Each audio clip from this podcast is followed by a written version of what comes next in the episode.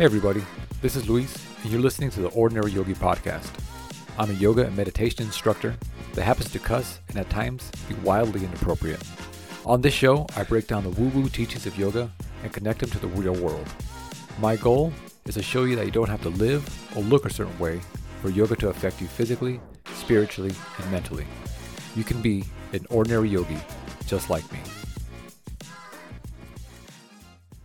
Hello, everyone, and welcome back to the Ordinary Yogi Podcast. Today, we're going to be talking about change and how yoga can help us navigate changes that are guaranteed to come into our life.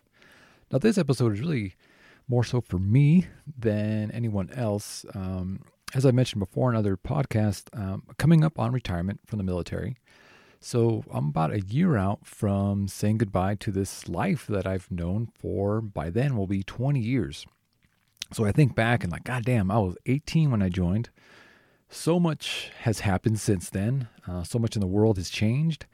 And now I'm going to leave this uh, harbor into civilian life, which I have no idea what the fuck that's like as an adult. Last time I was civilian, I was a teenager. So uh, I went through this thing called TAPS, Transition Assistance Program. And every day going through that, I came home and just fucking almost had a goddamn panic attack. Just like there's so much that's different so much. I'm not, I don't know what the fuck's going to come. I don't know what it's going to be like. So then, you know, I just had kind of a rough week, to be completely honest, um, just because a lot of this stuff was, I was punched in the face with the reality of like so much of this is going to change that I'm used to, the way I've lived my life for, you know, 20 years.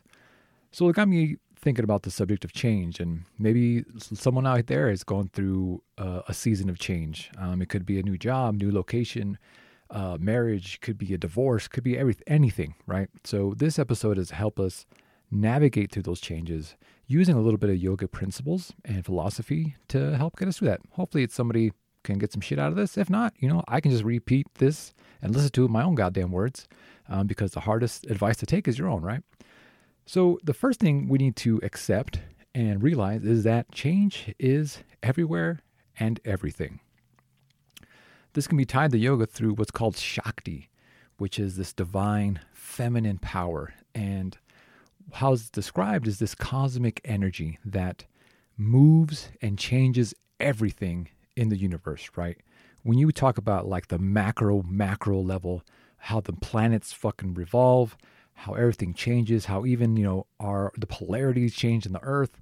You know, we had a North Star, then it's going to change.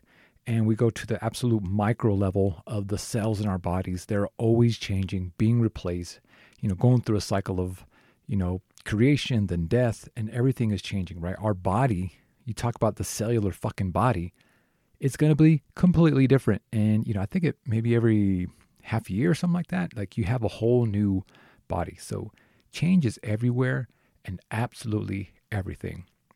And I think if you really think about it, um, at first it makes me feel super, super small, which is kind of cool. Yeah, I think that we're just this insignificant little part of life, right? So it kind of takes a little pressure off, I feel. But it also just kind of calms me down that, you know, everything is always going to be in flux, no matter what. Our bodies, our sense of purpose, our sense of self is always going to change. And I think that's a wonderful thing because sometimes the seasons in our life aren't the funnest, right? Like going through the season I'm going through right now. But if we just kind of zoom out a little bit and just sit with that a little bit, that change is everywhere and everything. And it's going to happen regardless of what we try to do to hold on to this ever present, you know, fact that we're that we, like we don't have any control over this shit, right? It's going to happen no matter what. Um, I think the, the better we can grasp that and make peace with that, the better we can move on to the next step of going through change is seeing change as an initiation, right? Or seeing it as a season that this is a launching pad or can be a launching pad into something um, wonderful, right? Or if you're going through a rough time, maybe this change can maybe structure you or toughen you up, can refine you, can chisel away at you and make you realize things about yourself that you hadn't before and you probably wouldn't have at all if you hadn't gone through this change. So seeing change as an initiation is the next step. And what's kind of cool about this, you know, just for my and my example is, you know, seeing the the retirement and yeah, I'm going to say goodbye to a lot of stuff. Um, a lot of security, um, maybe like a sense of purpose. Again, just the regular life that I've been living forever. But it's also going to launch me into this new life that I can kind of do whatever I want, which is a weird thing to say, right? We in the military, we have to live through with certain regulations and all kinds of shit. We're limited to things. If Uncle Sam says move, then I got to move because Uncle Sugar's paying all my bills, right? Uh, the grant there's security with that, but there's also it's, it's golden handcuffs essentially. So if I see change as the initiation into this new way of being, this new life, I kind of get excited about it.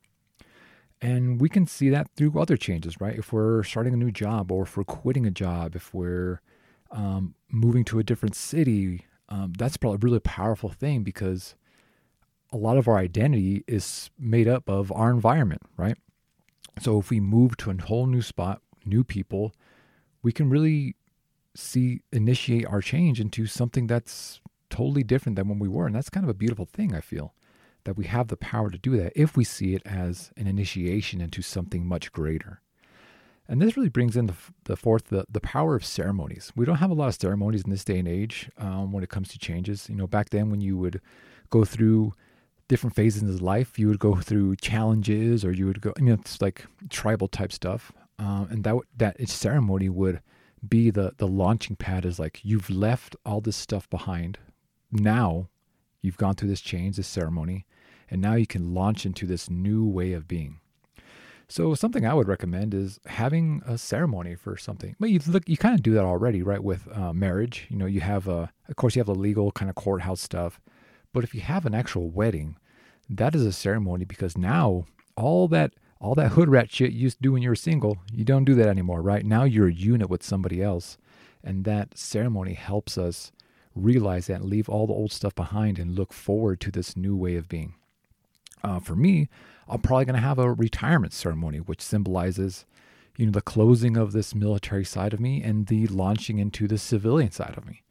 So if you're doing something, you know, a going away party, whatever, I think it'd be kind of cool to initiate or have some kind of ceremony, um, you know, party, whatever you want to call it, to help us initiate or see changes as initiation, not necessarily this thing that's forced upon us, right? Really helps us grab hold and control of what's happening to us rather than just being a, a victim of circumstance. And as we go through this change and see it as initiation, we can go into the next thing was really lean in to the change, right? It's going to be uncomfortable and we have to lean into it. And this is a, you know, fucking uh, advice I should be taking myself. And how do we do that, right? Course, you can meditate, you can journal all your feelings and thoughts about it you can meditate and sit with that uncomfortable uncomfortability, uncomfortableness, well, how whatever you want to say it, and really feel it in your body, right? By sitting and meditating it, not avoiding it. And even if you are, you can maybe ask, like, am I hiding from something by doing this? You know, am I avoiding this change? Am I putting things off? Am I procrastinating because of I'm afraid of XYZ? And here we can also use a little bit of, you know, verbal jujitsu and, you know, we can use the words uncertainty, right, of the future. I'm very uncertain of what's going to happen to me post retirement. But if we just change that word of uncertain into curious, that kind of changes the feeling of the whole thing. Um, I'm very curious of what's going to happen. You know, I'm curious of what I can accomplish as a civilian now uh, versus being in the military. And if we kind of use that verbiage, and words are very, very powerful, we can change our feeling and thought process. So if you you know, if you are afraid of this change, whatever it is, that's okay, right? Because change is going to be, it's a fucking scary thing. But if we sit with it and just say, you know, really thinking, what am I afraid of? And where do I feel this fear in my body? And I'm uncertain. But if you just, okay, I'm curious and just notice, does that change how I feel a little bit? I'm curious of what life's going to be like at this new location. I'm curious of what this life is going to bring me as a newly married or maybe newly divorced person, right? We can just kind of uh, change our perspective a little bit, change our feeling, and by then we can change our you know whole way of being and how we see this thing, right? And then by doing that, we can move into the next thing, which is, you know, self study, which is an always ever important thing, I feel, especially in yoga, right? It's yoga is the study of the self through the self, right? Um, we can really start to question and ask ourselves, what the fuck do we want? And that's probably been my biggest hurdle uh, getting through this retirement stuff is for, you know, by then 20 years, I've kind of been told what to do, where to do it, what times to do it. Now I get to ask myself that. And it's kind of a kind of a scary thing. You know, you're like what do I what do I want? What do I want this life to look like? And if we can sit and just pontificate a little bit, use fancy words, maybe we can come up with some things that uh, that have been really kind of buried because of the things we've you know quote unquote have to do all the time. What can we make of this? And that's another question we can ask. What can I make of this? If I'm newly married, if I'm moving to a new city, if I'm newly divorced, if I'm starting a new career, what can I make of this? And that's a question I always I try to fall back to a lot when I'm feeling a little bit lost, when I'm feel without purpose, which is, uh, to be honest, kind of pretty a lot lately. But I can just say like, oh, what can I make of this? And again, that kind of changes the structure of I'm no longer a victim of circumstance. I'm taking control and accepting the situation and seeing what I can do with it. But before I can ask what can I make of this, you can ask yourself, what the fuck do I want? What I want what do I want to come out of this? And that moves into the next thing, which is the intention. In yoga, we have what's called a sankalpa. And that's the, your deepest resolve, you know, at the very root of everything. What do you want out of this? And that helps us shape and plan, excuse me, shape a plan and a vision for what we're trying to accomplish, right? Again, this are these are really tough questions to ask, and you need to give yourself a good amount of time to do so. Maybe ask yourself every day and just write down what comes of it. And it may change from day to day, but I think the more you do it, the more, the clearer the picture is going to get. But rarely do we ever sit and ask ourselves, what do I want? What do I, what is my intention here? What is my deepest resolve? What am I trying to do in this fucking life? Right. And this is where I'm at, right? So if you feel like this is a lot of deep shit, Luis, you're kind of you're kind of poking some shit. It's only because I'm right there with you and I'm having just as many struggles as you are trying to find out what it is I want to do with this life once I leave the military. So once we, you know, do our self-study we and we have an intention, then comes the fun part or the hardest part for some, which is the action, right? We have to do something. We can't just well we we can just sit idly by and let life happen to us. But from experience, you know, it's just not the best way to live. You want to do some shit no matter what it is. And here we can talk about a, a few other things of when it comes to yoga, which is tapas, which is the the self discipline that we have to cultivate within ourselves to keep the needle moving in the right direction.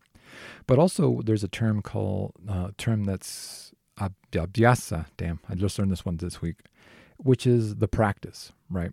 And in the Yoga Sutras of Patanjali, they say, you know, to reach this ultimate, to be a yogi, you have to practice for a long period of time. And Abhyasa kind of encompasses all these things, right?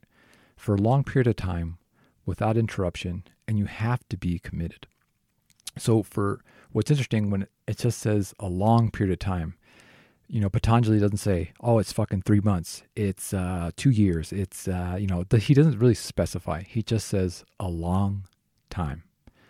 And that kind of falls into what we're trying to accomplish and it kind of leaves it really open to interpretation. What's a long time to you?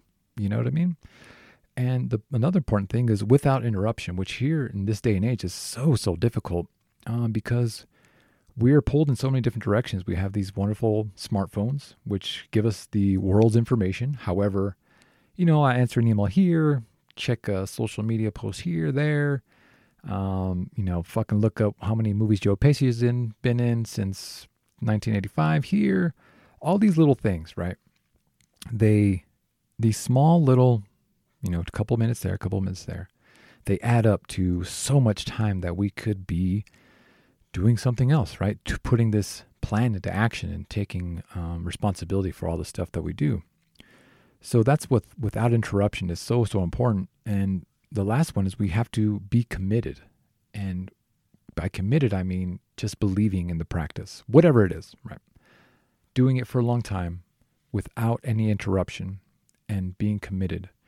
And there's another part that's accompanies abhyasa, but I'm not gonna get into it too much. But it's, it's, what it translates into is just doing it without any sort of expectation and just doing it because that is our practice, right?